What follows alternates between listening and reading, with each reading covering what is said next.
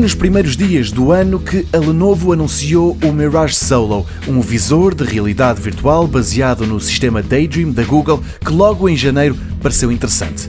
Foram quase 5 meses de espera por este equipamento autónomo. O Mirage Solo promete ser compatível com a tecnologia WorldSense, uma característica que, em teoria, promete ao utilizador mais liberdade. O jogador ou espectador de conteúdos em realidade virtual pode mover-se em várias direções: esquerda, direita, cima, baixo, para a frente ou para trás.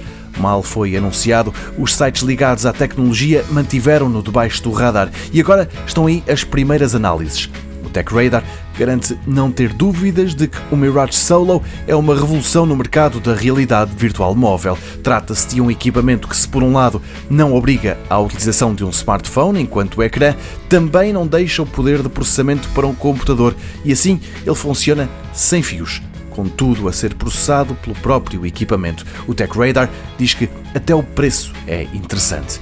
A PC World escreve que ficou muito mais impressionada do que estava à espera. A publicação diz que o sistema de tracking é muito fiável e dá 4 valores e meio em 5 possíveis a este equipamento da Lenovo.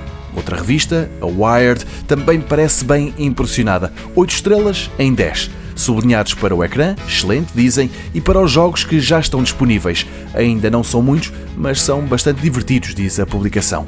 O preço, na América, ronda o equivalente a 330 euros.